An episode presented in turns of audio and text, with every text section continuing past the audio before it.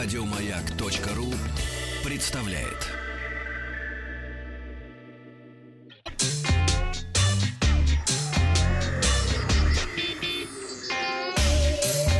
Страна транзистория. Доброе утро. Ватак Махарадзе, новости высоких технологий. Сначала к пятничному опросу. А, была у нас новость про ноутбуки и спросил вас, для каких целей вы покупали ноутбук. С большим экраном для просмотра фильмов. Это непопулярный ответ, 6,5%. 3% а, мощный для монтажа, еще более непопулярный.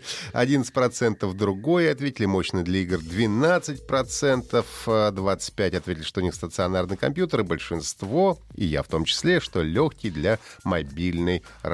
Ну, вообще, можно было отвечать, что и легкий для мобильной работы, и стационарный компьютер одно другого не исключает. К новостям. Сегодня в выпуске выход складного Huawei Mate X откладывается, Sony Mobile открывают киноакадемию, WhatsApp отвяжут от номера телефона, а Tesla начнет показывать сериалы. Ну и классический дом вышел на мобильных платформах.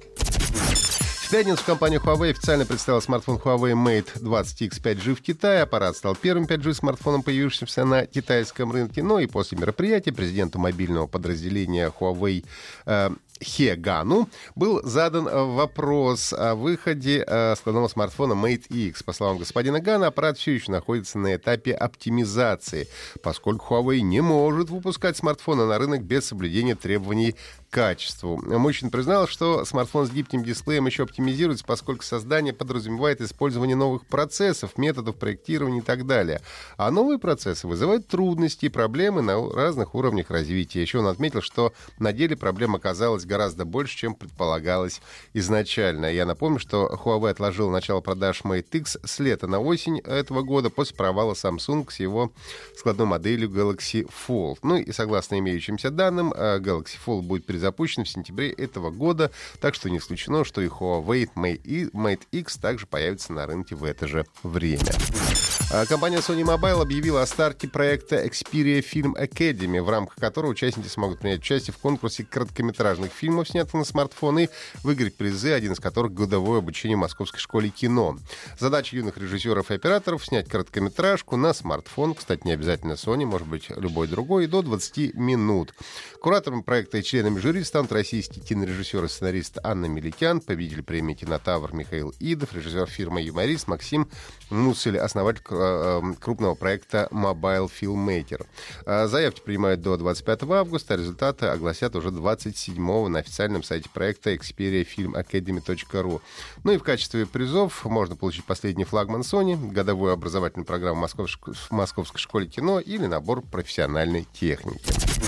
По информации сетевых источников, компания, э, компания WhatsApp готовит крупное обновление, которое избавит приложение от недостатков и жесткой привязки к смартфону пользователя.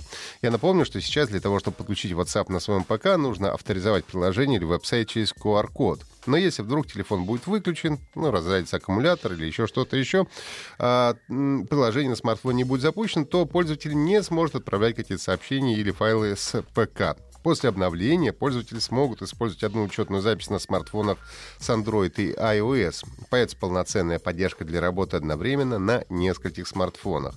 А также десктопная версия сможет работать самостоятельно без запуска приложения на смартфоне. Ну и, наконец-то, появится WhatsApp-версии для iPad. По данным источника, приложение для iPad уже готово, и на нем можно будет создавать главный аккаунт без установки на iPhone. Нововведения были замечены в бета-версии и ожидаются в стабильном обновлении для пользователей Правда, точные сроки релиза пока что неизвестны.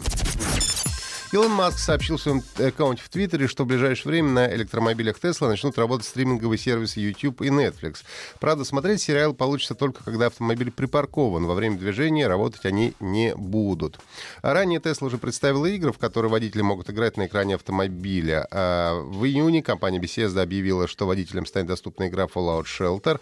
Также вышел платформер Cuphead и ряд классических игр Atari. Игры также доступны во время парковки.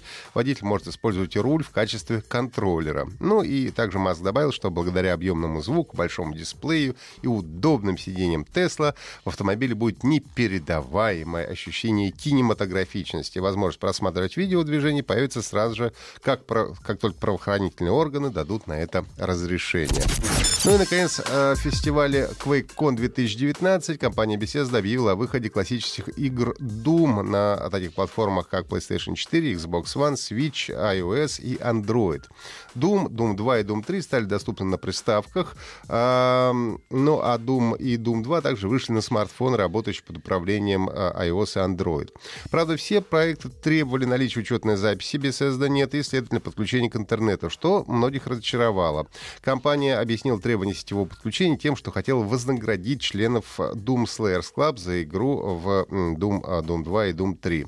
Doom, вышедший в 93 году, и Doom 2 в 94 обойдется в зависимости от платформы от 319 до 379 рублей, а Doom 3 2004 года от 623 до 719 рублей. Я напомню, что первый Doom от студии id Software вышел в 93 году и сразу же стал мировым хитом и классикой шутеров от первого лица. Это были все новости на сегодня. Задавайте вопросы ВКонтакте, подписывайтесь на подкаст Транзистории на сайте Маяка и в iTunes. Еще больше подкастов на радиомаяк.ру